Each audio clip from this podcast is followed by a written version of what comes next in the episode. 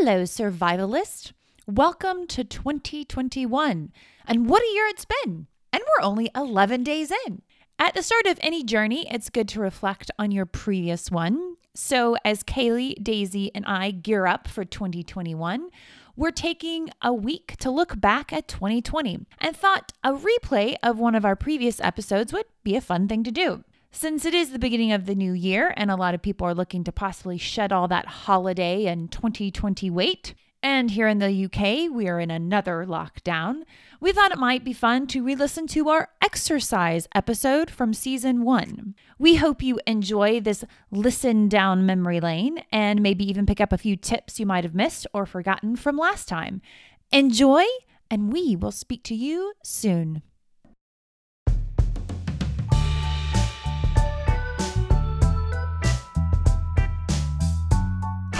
And welcome to How to Survive Your Life. I'm your host, Molly Merwin, and I'm joined, as always, by Daisy Earle and Kaylee Cassidy. This podcast takes inspiration from the news, discusses it, debates it, and gives you top tips on how to survive everything.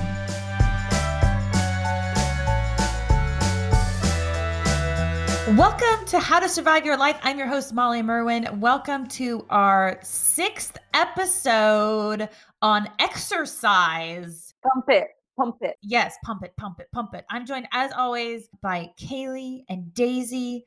Ladies, how are you doing? I will start with, I don't remember who I started with last week, so I'm just going to start with Kaylee because she's there, not because I have any preference for anyone. Okay, we'll say that, Molly, but you know the score. Three, two. I'm I'm I'm really good. Excited about this one. Exercise, something that I've definitely been throwing myself into during quarantine as one of the only things that there is to do. Yeah. Exploring the great outside and really, really, really getting to know my area, like the back of my hand. Is that a saying? Yeah, nail? that, back of that is a saying. I hate it when you talk dirty. It's so weird. What? I'm talking dirty. Uh, it's a joke because you said I'm getting to know my area, and I was like, "Come on, Kaylee, let's not start this Oh! again." Oh, I'm It's- also doing that. I'm also doing that, Daisy. Yes. Thoroughly getting to know my area. It's Kaylee. Obviously, she's getting to know her area very well. Oh, I need to give it a postcode, right? that would be like VSE, I think, very southeast. you know, but I live east, so very. Oh, southeast because it's on my body.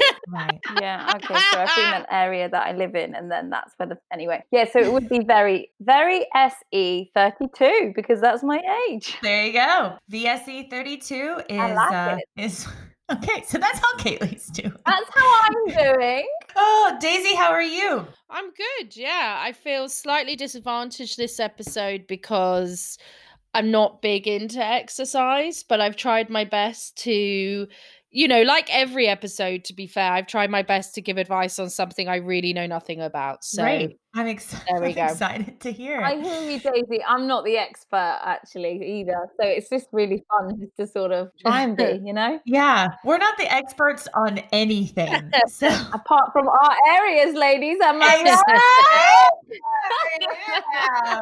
Yeah. you are too much this morning. I don't think we've recorded in the morning before, and I didn't really account for your energy levels.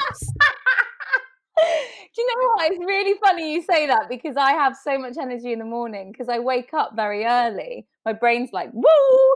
And then I'm like, this morning, I'm like, normally just have a smoothie for breakfast. But this morning, I Mhm. was like, I'm going to have some toast. So, um, yeah. But the only problem is I'm already hungry. My husband and I are doing time restricted eating or TRE, which basically means we only eat within an eight hour period, which basically just means I skip breakfast. So I haven't even had breakfast yet today. Oh, no. Um, Are you hungry? Um, actually, no. I was a, I was like a smidget hungry, and so I had some tea. Did you say, did you say smidget? Smidget. That's you know a little bit.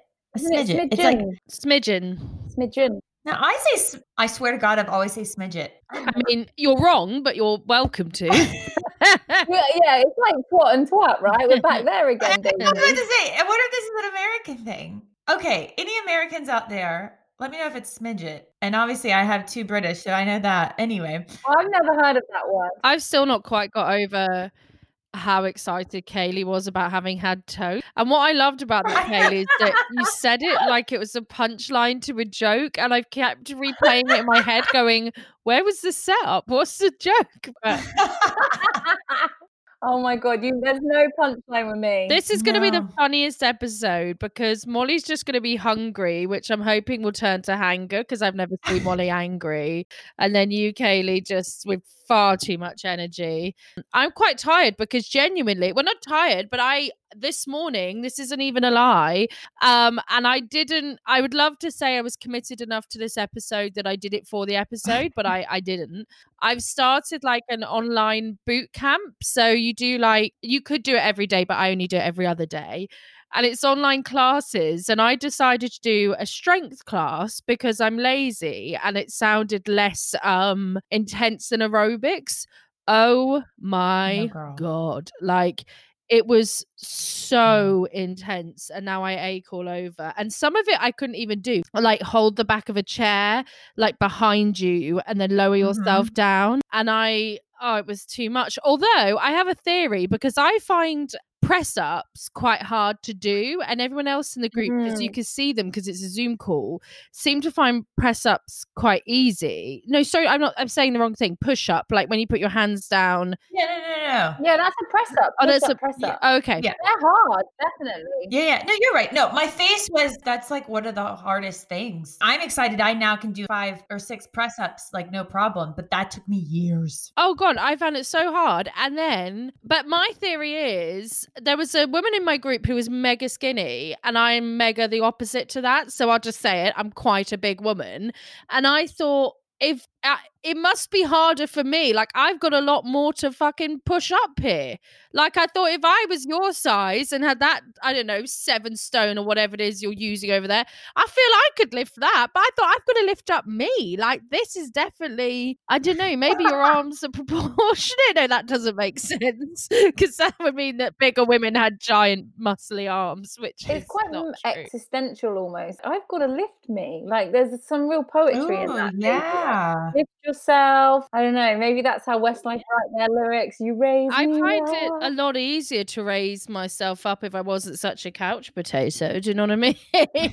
Definitely makes me want to eat less, just so that's less hard next week. I hear what you're saying about press ups, but I've got my nemesis, and it might Mm. be yours, but it's the burpee. Have you heard of the burpee? I don't think A I've done burpee that is yet. ooh.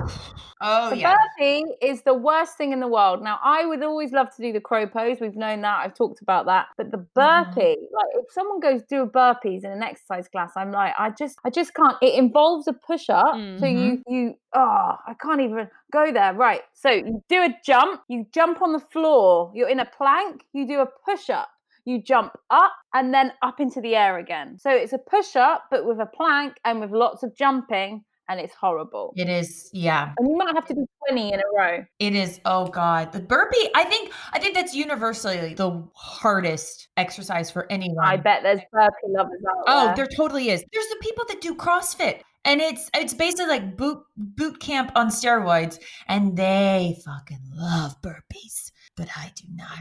A Mm. couple years ago, this is not a humble brag, but it's going to sound like it. But I was training for a marathon, and so my friend asked me to do a, it's a Spartan race, and so it was I think it was a 10k, so it's only six miles, whereas a marathon's 26.2 miles. And I didn't really train for it. I was like, I'm training for a marathon, I'll be fine. No, it was not. Marathon. Wow. Well, yeah. So I was training for the marathon. So I thought the Spartan race, six miles, easy peasy. No, it was six miles through mud and my upper body strength, like I have none, but I have none. So you're having to like pull yourself up. And then all of a sudden, Horrible. that is when I learned what a burpee was because you come to Oh. one and they're like, okay, now you have to do like 15 burpees. I'm like, I'm sorry. What is what is a burpee? And then they show you and I said, no, I'm done. I, I'm not doing that. I did it, but I cried. Not really, but I did on the inside.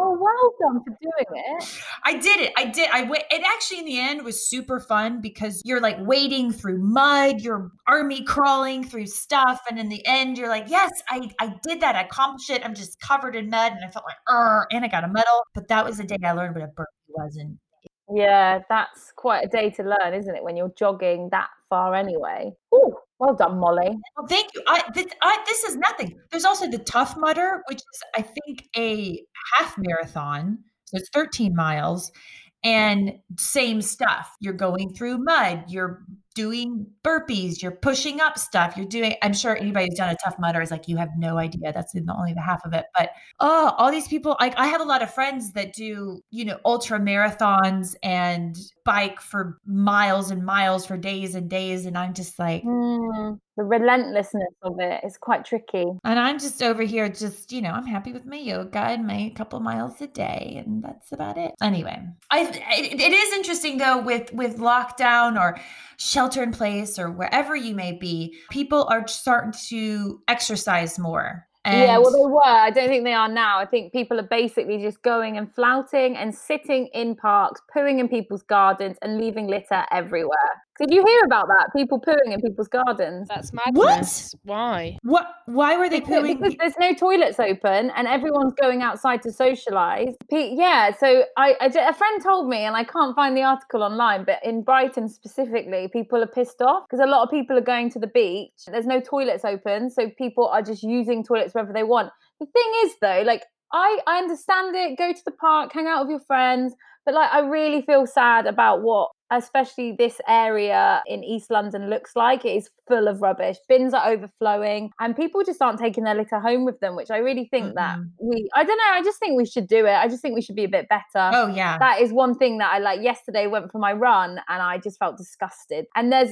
patches of like, I run around a park which goes around some bushes and there's just toilet roll in clumps everywhere. And it's just so gross. Like, gross. if you are going to use toilet roll when you go to the toilet, just put that in a little bag and take, take it, with you. you. Like, don't just leave it in the bushes. You do it with your dog. It's not looking good. I don't know about your where you live, but it's not looking good around here. The the whole um of the sort of weird Thames beaches, like it's just they're just floating. And yesterday I saw a coot making a nest with a plastic bag. no. Yep. That's sad. Sorry to bring the phone down. Our our I, I will say I've noticed like especially around the park trash bins overflowing but I'll give it to I'll give it to our council. They've been pretty good about it, but at the same time, they only can do so much. But th- by the end of the day, if I go for a run at the end of the day, it's just overflowing. See, this is why. So the past two weekends, we've met separate friends in Regent's Park, and we don't bring like any alcohol with us or anything like that because we're like we're gonna have to pee, and we don't want to. Yeah. And there's no toilets, so yeah, it's just so rude and disgusting. Like I understand when you're camping, like I've definitely popped a squat. Don't get me wrong. I'm not above that, but clean up after yourself. Yeah. I have I have peed in the bushes, but I take yeah, I, who hasn't? take my toilet roll with me and put it in a bag exactly. or whatever. What about you, Daisy? What's it like around where you are? Is it litter? I mean, we're in the middle of nowhere, so it's not. Uh, yeah, I haven't really counted that here to be honest. I like though when you said that the coot made a nest out of a plastic bag. It sounded like you were blaming the coot. they weren't. I wasn't blaming the coot. It just made me so sad because if you like see them, their necks going like this, and he's just got this big blue plastic bag in his beak, and he's just swimming across to his wife and the baby who are like, "Yeah, we'll take anything right now. There's no more branches. It's just." McCoy crisp packets and and oh my goodness, yesterday I saw a cygnet, which is a baby swan. They were eating out of a Morley's box that was just floating in the Thames. Like I was like, oh man, I'm out, I'm out. This is this is bad times. It's not their fault they want the ketchup and the salt and the, you know. I mean, I don't blame them. I want it too, but they shouldn't have it. Also, you shouldn't feed uh, birds like geese no. and ducks bread and mm-hmm. I see it every day. This is people just feeding the geese. So yesterday morning when I woke up, all the geese were going crazy and there's shit all down the promenade outside my boat because they can't take the bread and they are just what yeah. what should you feed them? We're getting oats. away from exercise, but oats, oats, or bird okay. seeds or grains, but you you shouldn't be getting a big massive Hovis loaf and just throwing it in the water. I don't want to start rebuttals early doors because I know I have heard that you're not meant to give ducks bread. But when my husband and I live in Reading and there are ducks outside our house, and when we first moved there, I fed the ducks bread they all quacked and were happy, and I was having the time of my life. I felt like I was four years old again. It was joyous. And I just think that, you know, by stopping people giving bread to ducks, they've survived as a species for years. And, you know, giving bread to ducks is something we've done for a really long time. So although people say actually like peas and stuff are, are better, I would find that hard not to do Why? Because I like it, Kaylee, and I'm a selfish person ah! who oh, doesn't want to believe your your science. Oh, I love that. My science. Welcome to Kaylee's Science. Coot with a plastic bag. Cygnet with a Morley's box. Science. Science. No, it's not that. I mean, I'm not going to give them a plastic bag or choke them. I'm not a monster. I'm just saying that I quite like feeding ducks bread. This is the kind of thing Katie Hopkins would debate about and be like, the world's gone mad. Can't say anything these days, although she probably wouldn't because she'd be too busy being mean to fat people and anyone from abroad, you know. Uh, speaking of things animals shouldn't have, Luna shows up the other day. So we put a bell on her a couple weeks ago because we had several unfortunate incidences with wildlife in our garden. So we finally put a bell on her and it's gone great. No animals. Ah, amazing. So, but then, yes, a couple days ago, all of a sudden she comes over the fence doing her prideful kill prance. And I'm like, oh God, what do you have in your mouth now? And I look and it was a chicken wing, like a cooked barbecue chicken wing. Oh. How did you get this? She was so proud and I felt bad. And like I tried to get it and she ran and then, you know, she like went in a bush and I was able to like grab it from her. I don't know which is worse that somebody might have given this to you or you maybe took it off of someone's table. Either way, I'm like, whoever my neighbor is, I'm really sorry if she stole your chicken wing. The girl likes her chicken. She takes after her mama. No, I reckon. I reckon she went in the bin. It looked fresh, Kaylee. It looked like a chicken wing you would not throw away. Daisy. It was Daisy. She loves feeding cats chicken wings. She loves feeding the ducks bread. She loves feeding the cats chicken wings. Dogs. What do you feed them? Um, cocaine. I feel that that is different. I don't think that giving a duck bread, as we've done from the beginning of time, to giving a cat a chicken wing. Giving a cat a chicken wing is obviously demented. I wouldn't do that. I just think that giving But also, the beginning of time, no. Yeah, no, Bread wasn't invented before time. What do you mean? Well, from you've had bread since ancient Greece. The ancient Greeks, there's actually a pot painting. Well, What, of them feeding the ducks bread? yeah, in uh, genuinely in uh well, it's not actually this isn't the ancient Greeks, this is the ancient Romans because it's in Rome. There is a pot painting and it is of literally a duck being fed bread. But by it's not that's Oh. not the only thing in it, it's just in the in the background. Hmm, I guess I guess the ancient You Greeks- are lying. I made that up. I made that up. It's a What I was going to say, Daisy, is the ancient Greeks have done lots of questionable things that we have stopped doing since then. But um, if you want to carry on, um, I feel like we're getting into the into the debate know, already. yeah. Rebuttals. Let's get Let's to it. We're talking about exercise this week and trying to help people survive it. If this is your first time, or just to remind you, each week we take a topic inspired by the news, this week exercise, and debate it, discuss it, and give you top tips, which I am the one that decides who are the top tips. Each week, Kaylee and Daisy will each bring three top tips. They then rebut the other person's top tip. I then give two points for the best top tip for that round and one point for the rebuttal. With that, Kaylee has won three episodes. Daisy has won two. She won last week. Daisy, how you feeling about that win? I feel good about that win, but I'm not going to take it for granted because I know what extreme bias is going on here towards Miss Cassidy. You know, I haven't even I haven't even suggested this to you both. But, you know, I listen back to these episodes and a lot of times I'm like, "Oh, I question myself because you girls bring it every week. And sometimes I'm like, oh, I do agree. I can, yeah, I can understand you questioning yourself when Cassidy wins. I do agree with my final choice, but sometimes I'm like, oh. So I don't know if this is going to happen. It may not happen this week, but as the judge, I'm going to give myself and allow myself to give extra points in top tips. So I may award two points for a top tip, but if I also like the other top tip, I may award a half point or a whole point. I don't know if that's going to happen. Very exciting. I have no idea, but I want to put that out there. So we're we're gonna, see what happens. I don't know. I, I didn't even discuss that with you two. Let's get to it. Daisy, you are the returning survivalist of the week. So you will start this week. What is your first top tip for surviving exercise? Okay, well, my first top tip is actually about exercise addiction. So, essentially, exercise addiction has been recognized as a real, genuine psychological disorder. Now, I know that some people think that with addiction, well, how can you be addicted to something? If it's not a substance but obviously that's quite misinformed because for example gambling is an addiction and that is to a behavior not a substance. So i think it's perfectly plausible that you could be addicted to exercise and the university of southern california found that it's something like 15% of adults are addicted to exercise but sorry 15% of the adults who are addicted to exercise are also addicted to cigarettes, alcohol, or illicit drugs. And an estimated 25% could have other addictions, such as sex addiction or shopping addiction.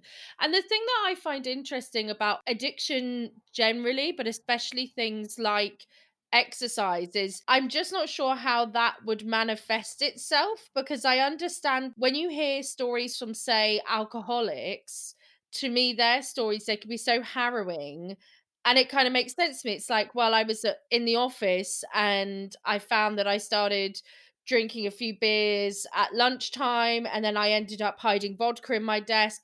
So I could see how alcoholism can manifest itself. Exercise addiction, although I sort of take it seriously and understand it's a real thing, I'm not sure how what that would look like. Do you know what I mean? Like do you wake up like dead on a yoga mat or you get one of those little bicycles that you do quietly under your desk? I just it's hard. I think to take something that's ultimately could be seen as quite silly because just imagine the intervention you know you'd come in and someone's like using a resistance band and you're like look maggie it's got to stop. And because it's something that normally is seen as being good for you it's the excessiveness, I suppose, that makes it not good for you. But I got my information, by the way, from healthline.com and self.com, as well as the Guardian newspaper online. But some of the so things to look out for. So what the the researcher said was most important most importantly is that for exercise to be considered an addiction, the person's exercise regime has negative consequences that they overlook or rationalize. So it's actually harming them in some way, but they continue to work out excessively. So that would be things like if you weren't very well and you decided you were still going to exercise just because you had to you had to do it. If you were going to be late for work but you had to finish that class or whatever you're doing so it's like a really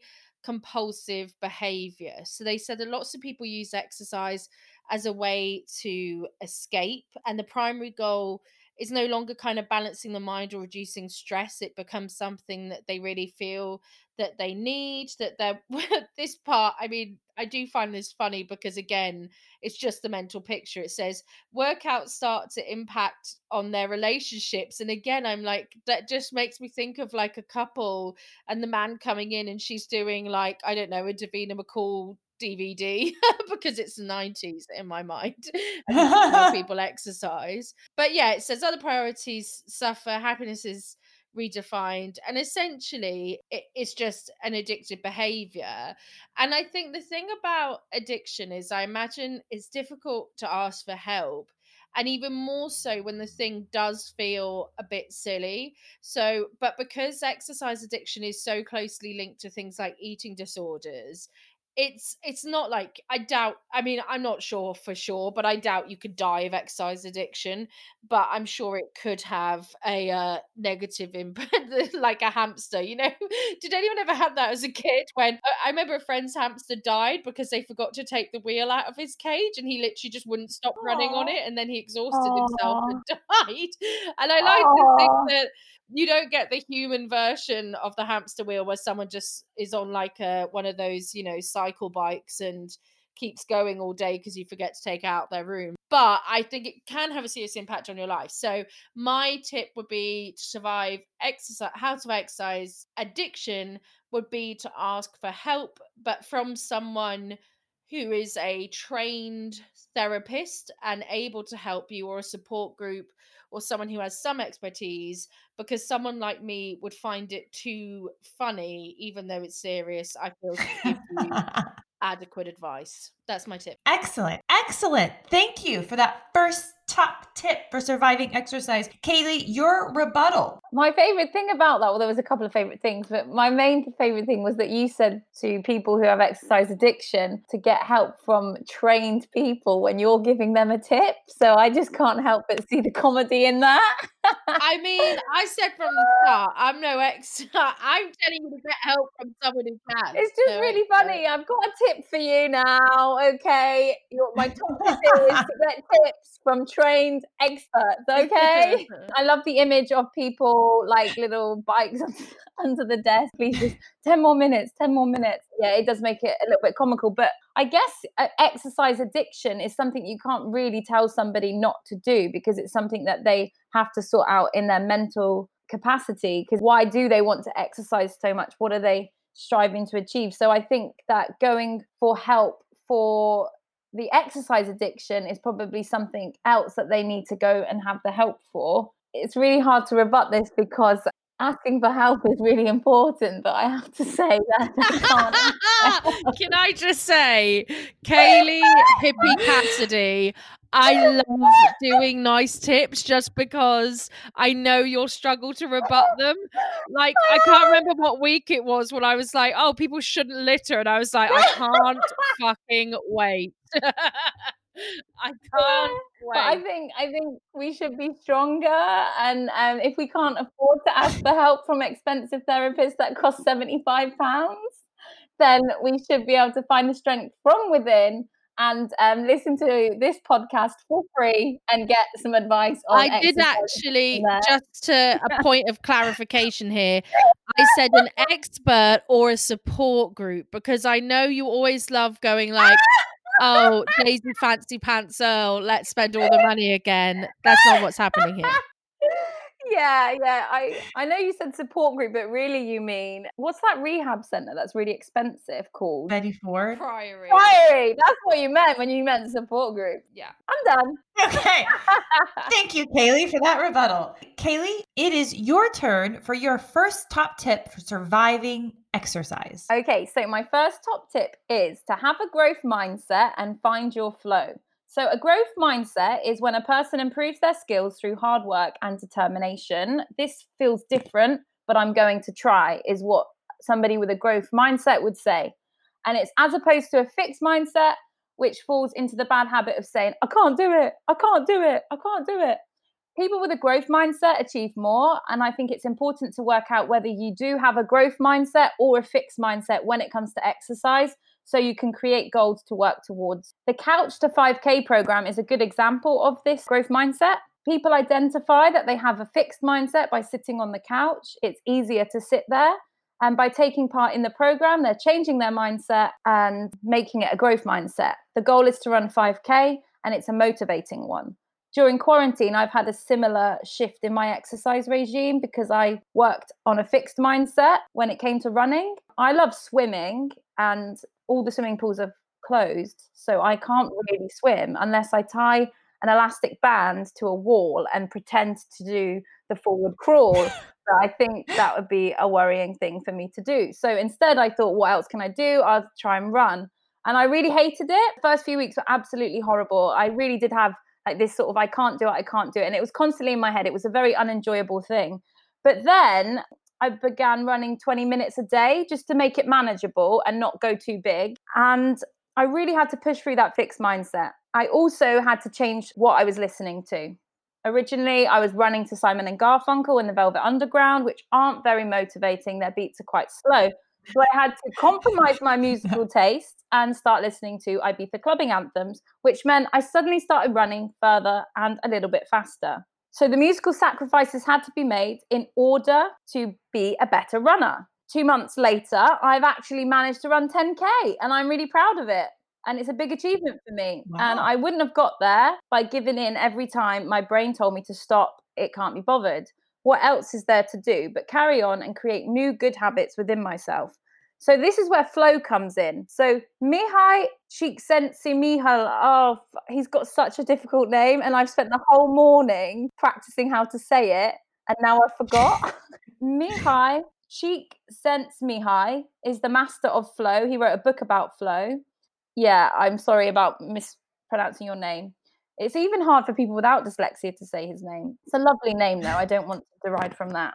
So he says the best moments in our lives are not the passive, receptive, relaxing times. The best moments usually, usually occur in a person's body or mind is stretched to its limits in a voluntary effort to accomplish something different and worthwhile.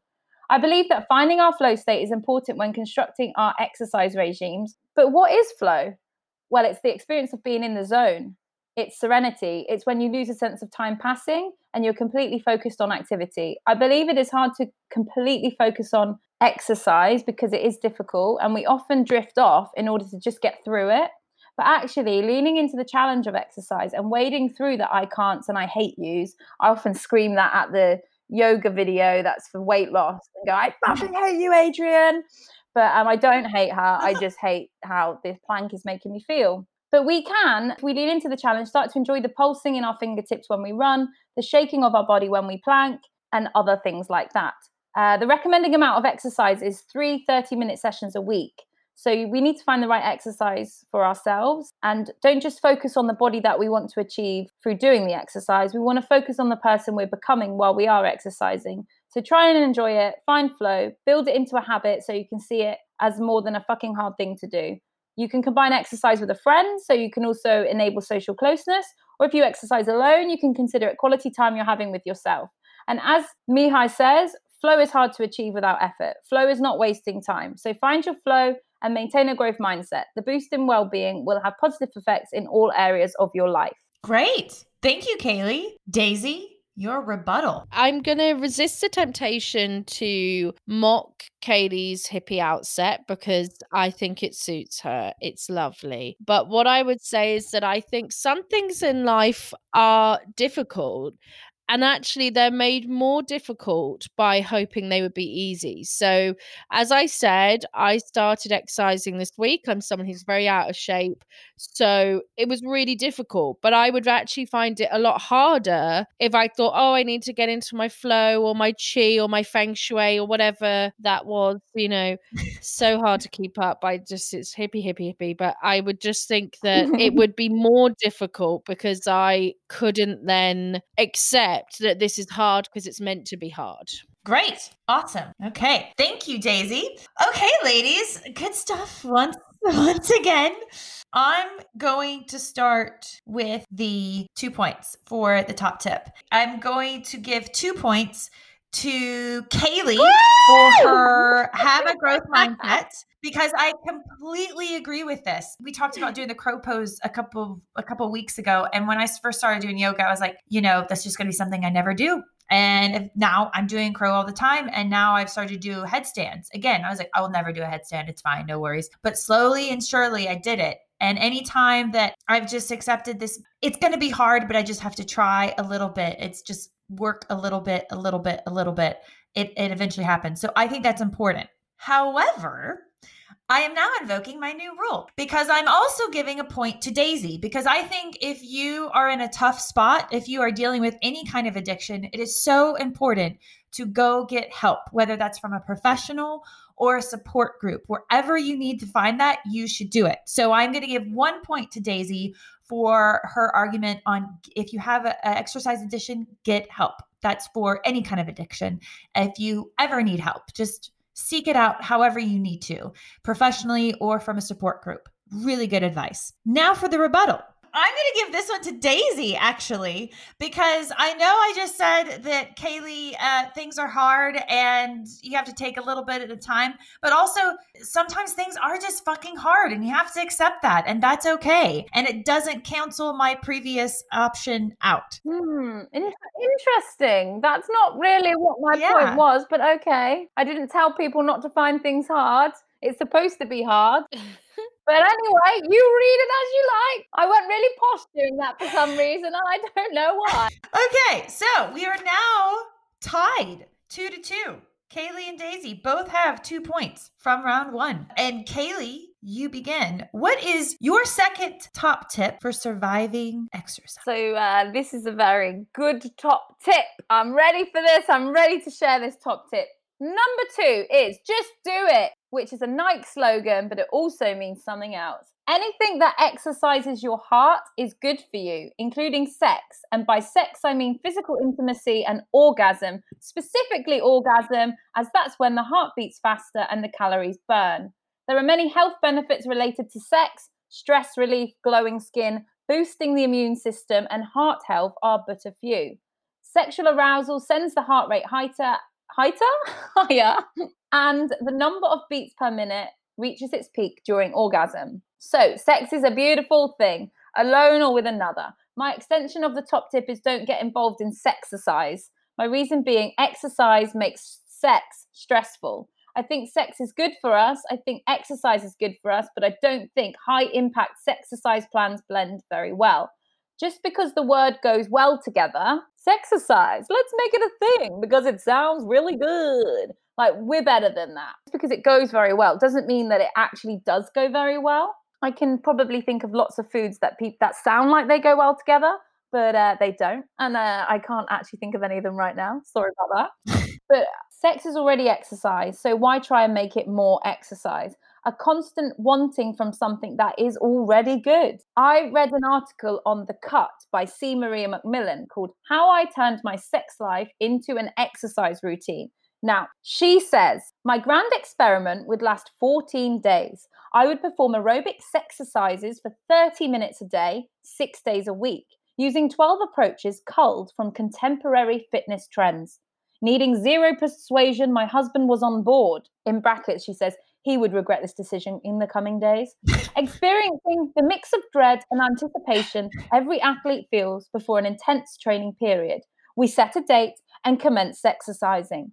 I will alternate between periods of heart pumping, high intensity humping, and sensual, slow paced recovery periods. So that's how she describes her sex. I know, I know, high intensity humping. It doesn't sound very enjoyable. I think, or maybe it does. It depends what you're into.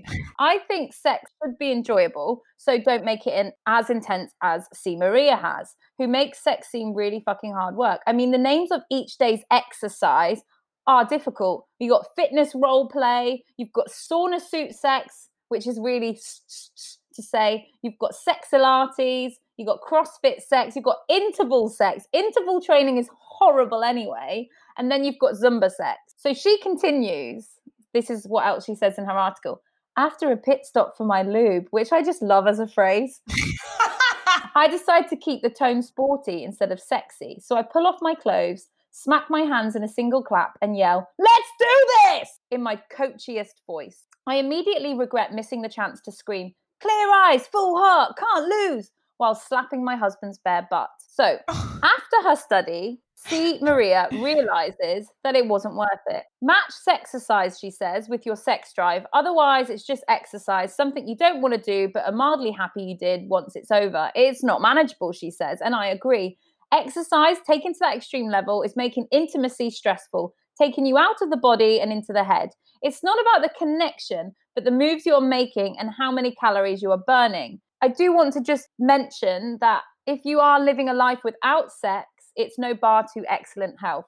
Because if you are celibate, celibate, it's probably best to join a nunnery. As a long term study by the NHS into health and aging of a group of nearly 700 older nuns found that many of them kept active and lived until they were 90 or past 100. I'm not sure if they were secretly fingering each other, but I doubt it. I think they were just healthy and nuns because the church looked after them. So, yeah, that's my top tip. Don't sexercise. Excellent.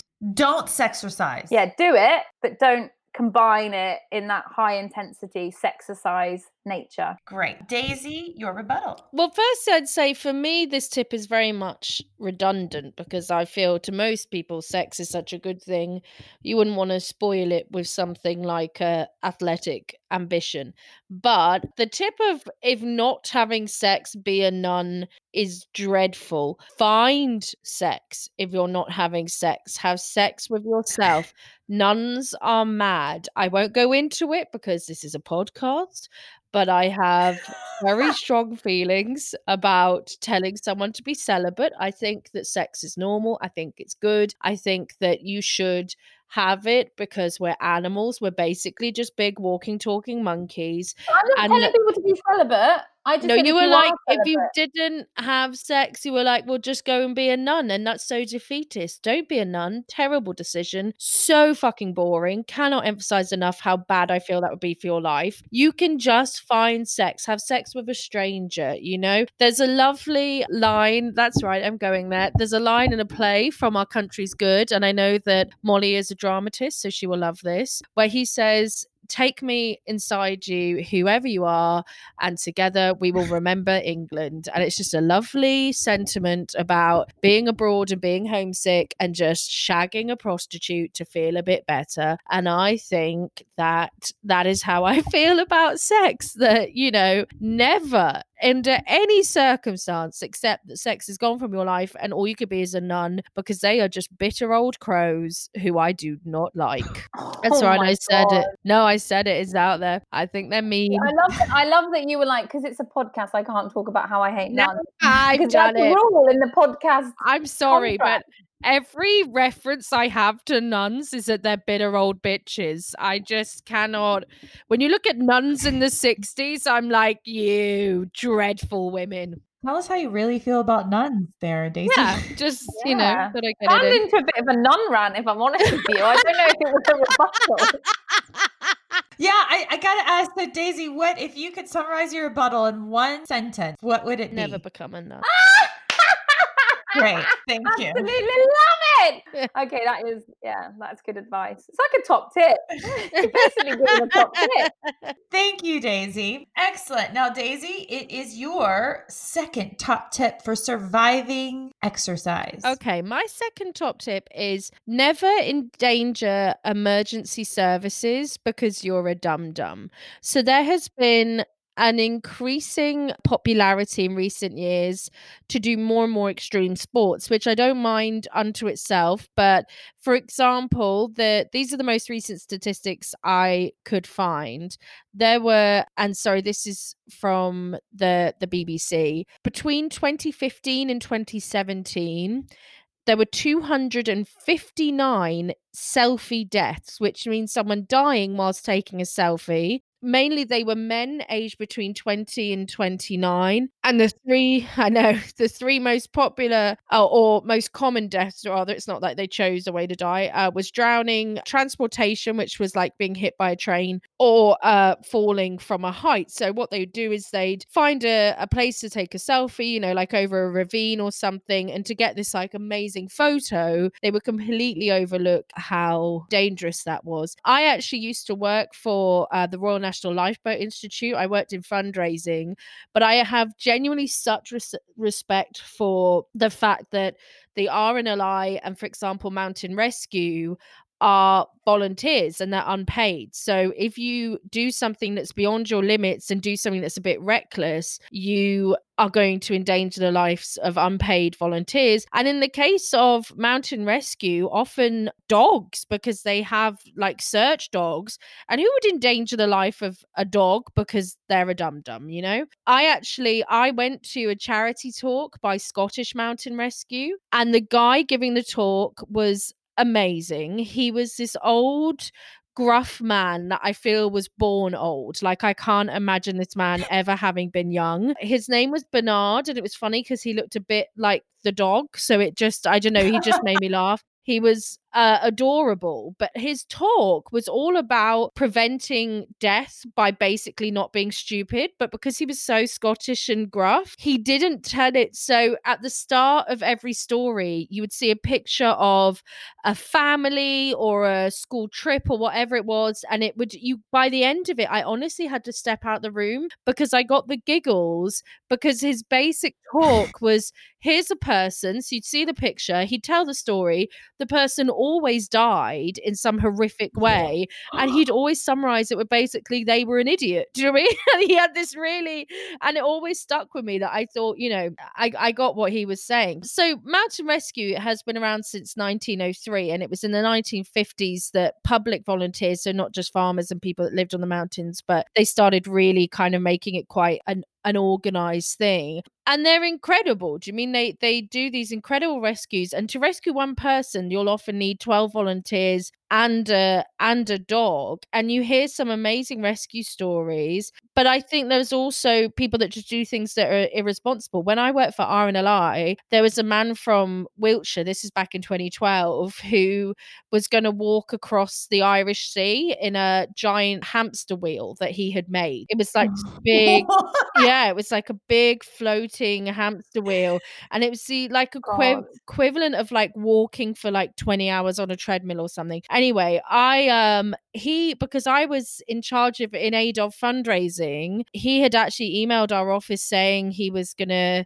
do this thing and i originally this man was so sneaky because i had said no i didn't think it was safe and i i probably because you know i thought it would be silly to raise money for a lifeboat charity and then need a call out that cost thousands but then he actually had his own safety boat and he did it through another colleague who was in london because he was going from England to Ireland where I was living at the time. So she said it was fine. So he ended up doing it, but his boat did sink after like five hours, I think. So he didn't make it. But no, sorry, 10 hours. He gave up after 10 hours. But I, because his rudders failed. But I just, I think that there's no need to be irresponsible. Like earlier in the years, there were four men who tried to climb Ben Nevis and it was blizzard conditions and they did it in like trainers they didn't have the proper equipment but they use this really incredible app that i would recommend to people called three words so you can actually get it on your phone three words will essentially it's for emergency services so if you have the three word app it's like three like a numeric three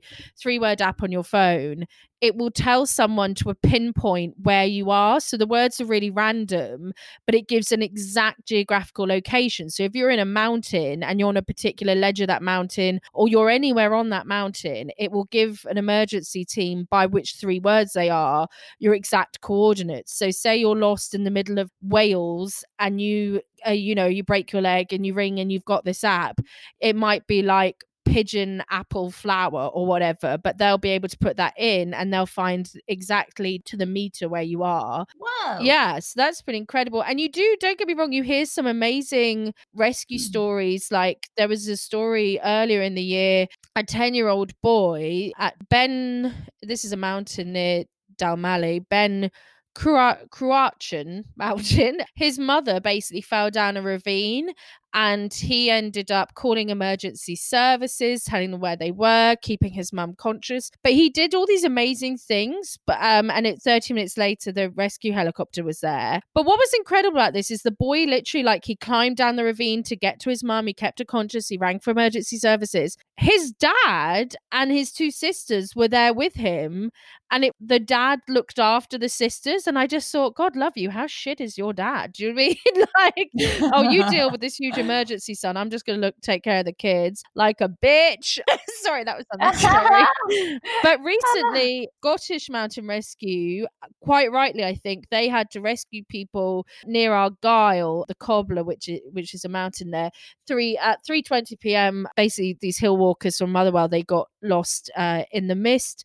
So they had to have a call out but because they broke because lockdown is still very much lockdown in Scotland well until this week but at the time of this article it wasn't because of lockdown they came down once they were rescued and the police gave them a fine because they broke lockdown rules. Yes. And I think, especially at this time where emergency services are already so stretched, don't be selfish, selfish, and just do what's in your limits. And and don't try and take like I know people say, oh, but I'm living my life, but just don't fucking bother. You see with extreme selfies, I think people grossly overestimate how much people on the internet care about what they do. You know, we don't. Excellent. Thank you, Daisy. Kaylee, your rebuttal. Fab. So my rebuttal is an interesting one. Just going to give myself that. Also, I'd just like to start by Hill Walkers in the Mist will be the name of my next short story. So thank you for that inspiration, Daisy. of course it will. Sure. I felt like your top tip wasn't connected to exercise as much as it should have been because that's the topic this week. I think your Hill top Mount I think your extreme sports. is I uh, that this is my rebuttal. I don't think I've interrupted your rebuttals yet. So um this is my rebuttal. How is extreme sport though, not exercise? I, I think a lot of the time he talked about people taking selfies. He didn't really talk about the exercise. Whilst doing related to extreme it. sport. Okay, hold on. But I didn't feel I didn't feel like you talked about exercise enough, so that's what I'm rebutting. I feel like it was about people being idiots. So how to survive being an idiot? Maybe that top tip would have been really helpful, but unfortunately, I didn't find it that helpful relating to extreme sports. And the ravine story you told, was lovely story, and really showed that little boy's courage. But were the family exercising? Is that why she fell down the hole? Mountain. Judge, can I get a ruling Okay. on this? That is that. How is this Listen- not related to Okay, exercise? listen. Climb a Listen, mountain, Cassidy, okay. and tell me if it's related to exercise. Let I'm out. Kaylee finish her rebuttal. This is her rebuttal. You really take it so the things you've said to me on this podcast, and I I let you do it, and I say one thing, and you lose your shit. Come on, Daisy. Come on. I'm sorry that I've offended you with my rebuttal. It's just I've got to rebut. I can't just go, Daisy. Just have it. Just have it, Daisy. I know you want me to do that. Last week I did that to you. Yeah, I you did, and I, I was very grateful for it. It was very nice. I think you'll notice that I did something nice in my rebuttal too. I actually have a story about when I um, went to the Grand Canyon, and your story reminded me of that. I wouldn't have called it exercise. I thought it was more travel and the sort of seeing landscapes. I was with these French boys that I met on couch surfing because okay uh, what happened was i got i was staying with a family they kicked me out of the house. I didn't do anything wrong the mum just had another breakdown and i had to go on couch surfing and find some people to hang out with. These french boys were going on a trip around las vegas the grand canyon everywhere like that. So i went along with them. I didn't know them but they they were very much into their toplessness. They had quite buff bodies and they liked photos being taken of them. So they just asked me to take pictures of them like jumping across these big massive sort of gaps in the rock which had massive drops underneath. Like if you've been to the grand canyon it's a deep deep place. And they were going and they were just jumping and they were asking me to take pictures. And my heart was in my mouth. I was like this is horrible. Like if you fell now i would have a picture of you falling. And often they would come back and they'd be like what was the picture like? And then i would show them like no no no we need to do it again. I was like i can't do this. I can't do this. This is a very stressful road trip. So yeah they were that wasn't really exercise. They were just sort of obsessed with the photos. So I feel like some people who are doing these extreme things, like going in a hamster's wheel in the sea, it's not about exercise. It's more about the gimmick or the, the fundraising. It's not about the goal to be fit. So I think that the focus has to be on exercise specifically. Great. Thank you, Kaylee. Both of these, you know, both of these, this top tip and this rebuttal. I, now, listen, I love my men. I'm married to one, but this is why I feel men die first because they do stupid things all the time. Anyway, okay, excellent, ladies. I'm not getting any extra points this time. I do agree with both of them. I'm going to give the two points to Daisy. Don't overextend emergency services and be a dum dum because I think that's, we need to be, you know, it's not just about you right now. There's a lot of things going on in the world. So that just doesn't mean just for exercise. That's for everything. And you might actually survive exercise if you don't do something like an idiot. So two points to Daisy. For the rebuttal, yeah, I think I have to give it to Daisy. Don't be a nun. I don't know. Actually, that I'm was having my a- top tip. Be a nun. That was my top tip, Molly. yeah, I'm nun. having Okay, I'm having a hard time. No, no, no. Here's my hard time. I don't agree with that with that ruling because that wasn't your top tip. It was No, it wasn't. I was including celibate people because it's not fair. Some people are asexual; they don't like sex, so I was including them in my top tip. That yeah, was really I- why I involved that. And the nun thing was quite It is funny. very nun- heated today. We have all lost It our is. minds. We need to just take a moment, and myself included, remind ourselves that there is nothing to win here. We're all winners just by playing. There's I no love prize. it that you're the one saying Let's just Cassidy. Let's Okay. just all calm down. In that case, I'm going to give it to Kaylee because she did actually address the the argument. So that's one point to Kaylee. So Oh. right now we are at four points Daisy, three points Kaylee going into the final top tip, which to remind, no one wins or loses. Actually, like no that. one loses. We're all winners because we're together. Aw. Exactly. But as we know, we need to be emotionally invested in this so it's at least interesting. Exactly. okay, so we're going into our final top tip with Daisy at four points, Kaylee at three. This literally could go either way. Daisy, you are going to begin. What is your final top tip for surviving exercise? My final top tip is I say this as someone who would self identify as a fat person. And I know people don't like the word fat, but I feel like that it's just a thing. It should be a neutral word like someone's tall, someone's short, someone's thin, someone's fat. I just mean, I don't mean in a derogatory way. I'm talking about myself. I'm just saying overweight. As someone who is fat, my top tip is for those who are not, when fat people like myself are exercising, to leave us the fuck alone. I cannot emphasize enough how much, because I've surveyed them. We're all in one WhatsApp group. It's just, you know, me and a few others. And we have all decided we don't give a fuck. We don't care. Don't shout things from a cart. Like, you would have no idea how fucking rude people are to people who are overweight. If I'm running, don't shout from your car at me. I have a very Scottish temper and I will put a brick through your car. You, because sometimes you think you're just dealing with a normal fat person, but it may be one of the lunatics. I, which is me. Um, I think that it is fine and i would encourage any overweight person if someone is rude to you when you are out exercising to sit on them until they can no longer breathe. I think it's completely fine to squidge people. I mean i remember a guy coming up to me in a nightclub and saying you would be all right if you weren't so fat and i was like you'd be all right if you weren't such a cunt. Do you know what i mean? I just think that it's so rude and i think that when you're bigger exercising is harder because you've not done it for so long so i think if someone is brave enough and they are self motivated enough that they're trying to change something and actually trying to do something to make them better. The absolute cheek of some scuzzy, always man, by the way, I've never seen a woman do this, feel the need to shout something at them or just leave other people exercising alone. And I that's mainly to be honest, that's something I never really on the occasions I have been to a gym, I've never really experienced that from people in a gym, but it's more like if you're out in public and I just I find it so fucking rude. Because also I think the one thing that I found is someone who is overweight is that people have oh, I even I had a friend who I say friend in the broader sense. We don't chat much anymore, and I think you'll understand why. She used to be so rude to me about my size.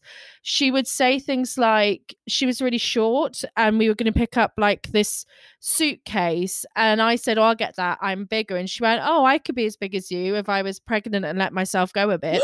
And I was like, That's so mean. "Yeah, so mean, such a cunt." And then That's so mean. Why are you even still remotely her friend? That's so Oh, 'cause mean. she's a lunatic. And then when we were, and the thing is, she was normally a good friend. She just was like so rude about my size. She, we were once on a on a underground, and she's a tiny woman, and she was eating a chocolate bar, and I was eating an apple, and she said.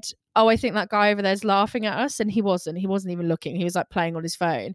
And I was like, why would he laugh at us? And she went, Oh, it's just like challenging his stereotypes, isn't it? Because she basically thought someone was laughing because I was eating fruit. People are What is so wrong with her? I know people are so so rude. And the thing is, I think the thing about being fat is that if it's a a weakness, say overeating or underexercising, however you want to frame it, it's one that people can visually see. Whereas I just think if people are really honest with themselves, it might be that they're lazy, it might be that they smoke, it might be that they drink, it might be that they're manipulative. Like there's so many bad traits a person can have it's just that you can't physically see them. Whereas if your bad trait is that you overeat, you can see it. But if you're trying to do something about that, like exercising, don't put up with someone then, you know, putting you down about it or being rude to you or trying to embarrass you. Just embarrass them back. I once, because I mean, I'm not necessarily endorsing this, but I once, because I'm a lunatic, someone, I came out of a gig and he shouted something. I can't remember what he shouted, but they shouted it out of their car. And it was this like shithole of a town. And he really wound me up because he shouted something like, Oh, hey, big girl, or whatever it was. And then their car, it was so embarrassing. Their car stopped at the traffic lights. So I walked past them and I literally came up to his window and I was like, Why would you say that? I was like, You don't even know me. Like, how fucking Well, rude.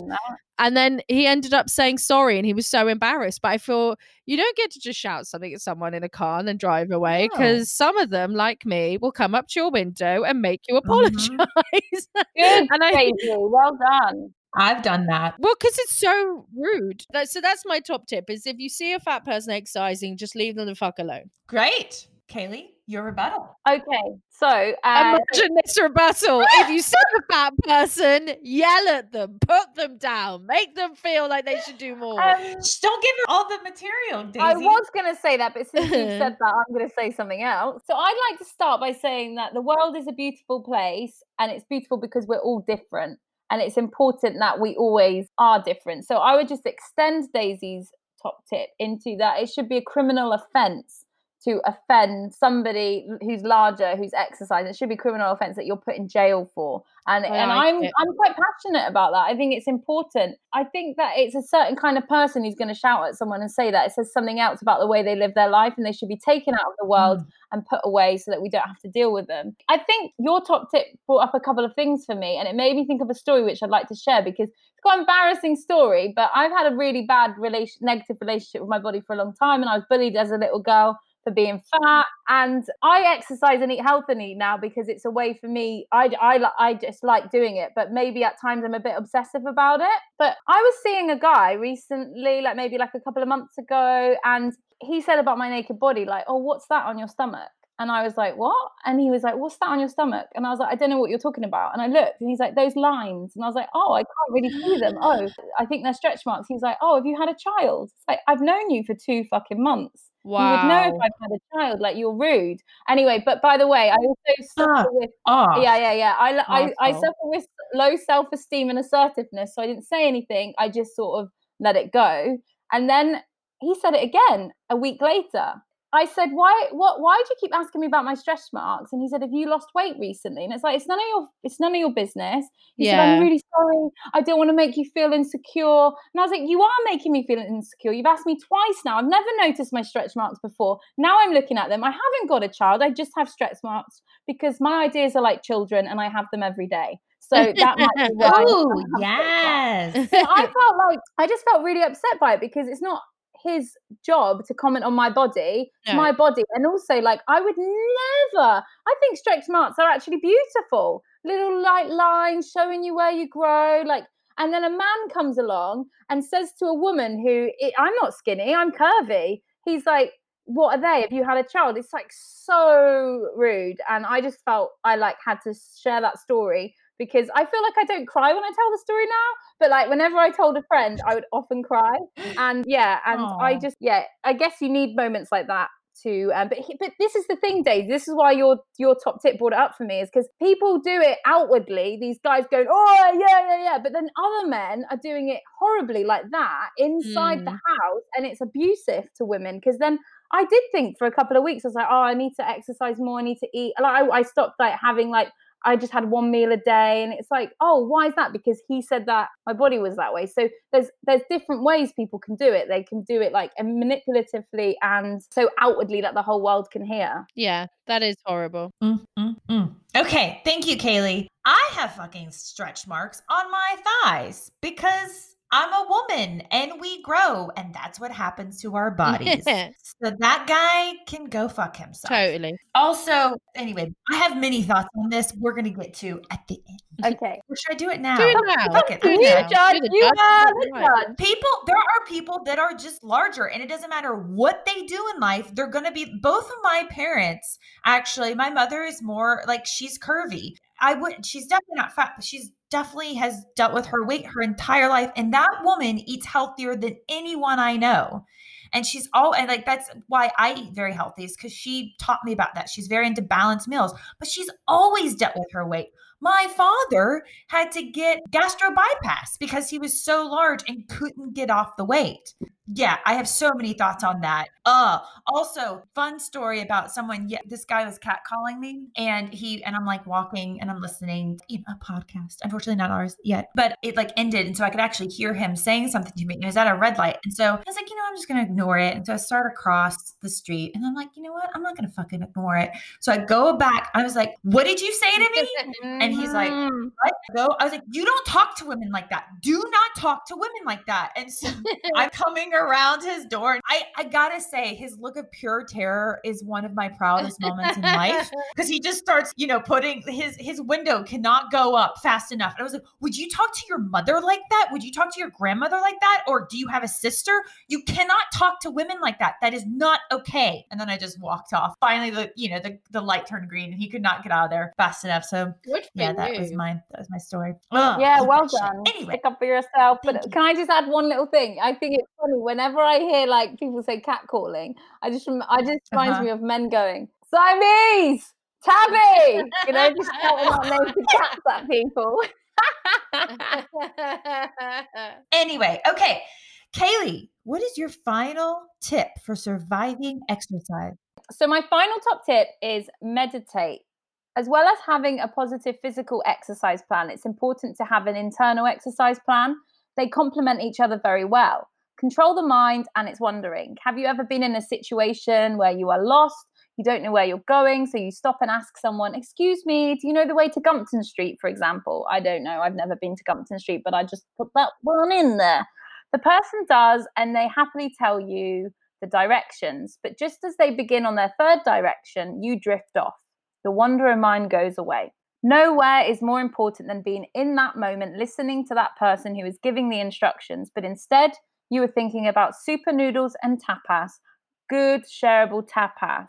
And then the first person finishes. And on autopilot, you say thank you, but then you're fucked. The night is falling and your phone is out of battery. You are too ashamed to ask the person the directions again. So you just have to guess. And then you end up getting lost and you end up sleeping in a yellow skip with a dead pigeon and a load of crunched up Australia cans. Is that a true story? Yes. It's me before the meditation. Mind wandering is ubiquitous. Ubiquitous. Mind wandering is ubiquitous.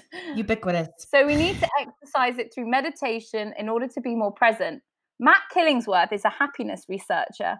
He found out through his data he collected via his app, Track My Happiness, that humans are happy when they are in the moment. How to survive your life is about finding the best way to live your life. And I believe that if we exercise our minds and challenge our wandering mind to be in the moment, it's not just about surviving life, but it goes an extra level to say how to enjoy your life. Killingsworth says a human mind is a wandering mind, and a wandering mind is an unhappy mind. The ability to think about what is not happening is a cognitive achievement that comes at an emotional cost. Now, our minds wander 46.9% of the time. Killingsworth's research also found that our minds wander 30% of the time, even when we were engaged in tasks apart from sex.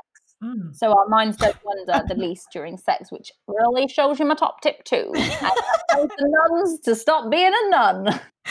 So meditation can help us combat this wandering mind of ours by focusing on a single point of reference, breath, body scan, or loving kindness. We can train what neuroscientists call our default network, which is the part of the brain that wanders. Meditation has long term benefits, and there are lots of different types which you can find that suit you. Like you can find a better, uh, the right meditation for you. I recommend the loving kindness meditations as it reconfigures perspectives and encourages social closeness. Meditation is a panacea.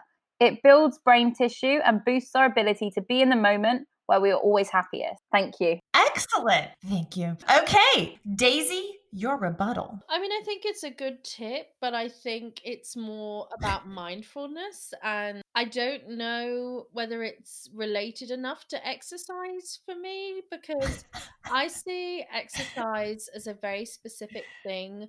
I don't think extreme sport, you know, climbing up mountains or doing anything like that would really relate to exercise. So I also don't think that meditation and mindfulness really relates enough to exercise. So I think it's a good point, but probably not for me related enough to the topic, which, as you know, I am very particular about. Great. Thank you, Daisy. Uh, Daisy, I thought that was Kaylee. Sorry. I didn't know. If it, I thought you were replaying my my bottle. Oh dear. Okay, great. This is going to be very interesting, ladies. I'm going to start with the two points, and I'm going to give that to Daisy because, yeah, leave fat people alone when they're exercising. Leave everyone alone when they're exercising. If someone's trying to better themselves, you should be applauding them, not putting them down. I think I told you ladies this story, but I used to have one of many, many signs I should not have been dating him. But I dated this guy in uni, and I remember on more than one occasion, he would see like a larger woman running and he would make some comment about it. I'm like, why are you doing that? Like, she's trying to better herself. And let me tell you, karma's a bitch because time has not been kind to him. So that is two points to Daisy. And to the rebuttal, I'm giving it to Kaylee because I do agree with her. It should be a, a, a, crime if you are going to do that kind of stuff. And we all are beautiful. So well done, Kaylee. But the thing is, the one point is just there's no joy in that when you felt two points. It's weird, isn't it? I just I just didn't feel any joy at that one point. Am I dead inside? Is this podcast ruining me? I mean, it feels a little ungrateful. I'd love one point. Want to give it to me? I will say, Kaylee does make a good point about the meditation because our physical and mental well being are connected. And that is a good point. But I'm not going to award an extra point for it. So that leaves us with five points, Daisy, and four points, Kaylee. So, Daisy, you have won How to Survive exercise. The irony of someone, I mean, they can't see me, but someone as unfit as me winning the episode How to Survive Exercise is not lost on me. But thank you so much. I'm I'm delighted. Kaylee, how you feeling over there? How you feeling, Kaylee? You okay? Yeah. How's it how's it feel to lose for once? Are I you- can't get a word in edgeways, even when I'm talking about my loss with that Daisy. I, I feel I feel like nothing. I feel like I have no joy anymore. It's gone.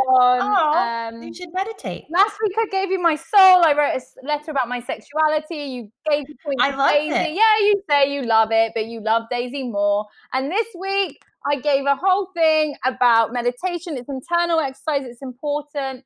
And you said, yeah, it's really good, but no, I'm not going to give you a point. And I feel like you're dangling the carrot in front of my face. And I'm just going to accept that I am the underdog. I'm going to continue to lose and I'm going to lose very gracefully.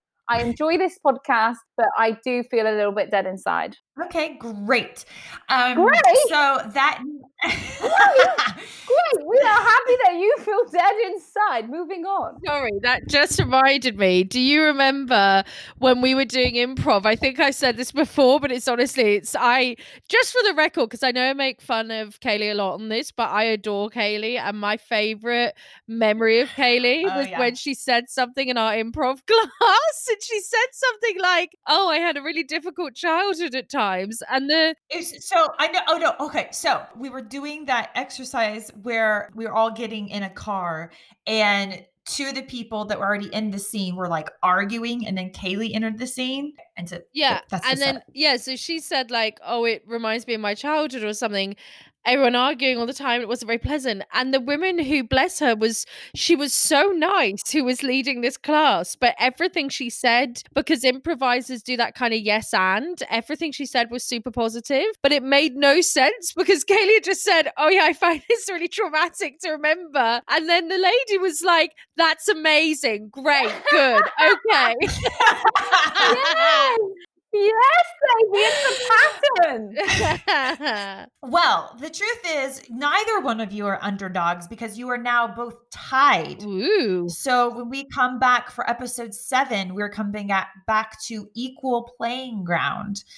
Very exciting. Molly, can I do a little plug for the illustration? Yes. Oh, Yeah. please. Yeah, yeah, yeah. So what I'm doing is I'm illustrating the podcast with little weird, quirky little thing. If you've got any ideas as the listeners as to what you'd like to see drawn, then we'll definitely take your consideration and then we can draw them. We're still looking for an idea for remote working. So if you have any ideas, do send them in or comment on the podcast and then we can get them illustrated for you. Yes, and we will be putting those up on our social media outlets very soon. They um they're already on Kaylee's.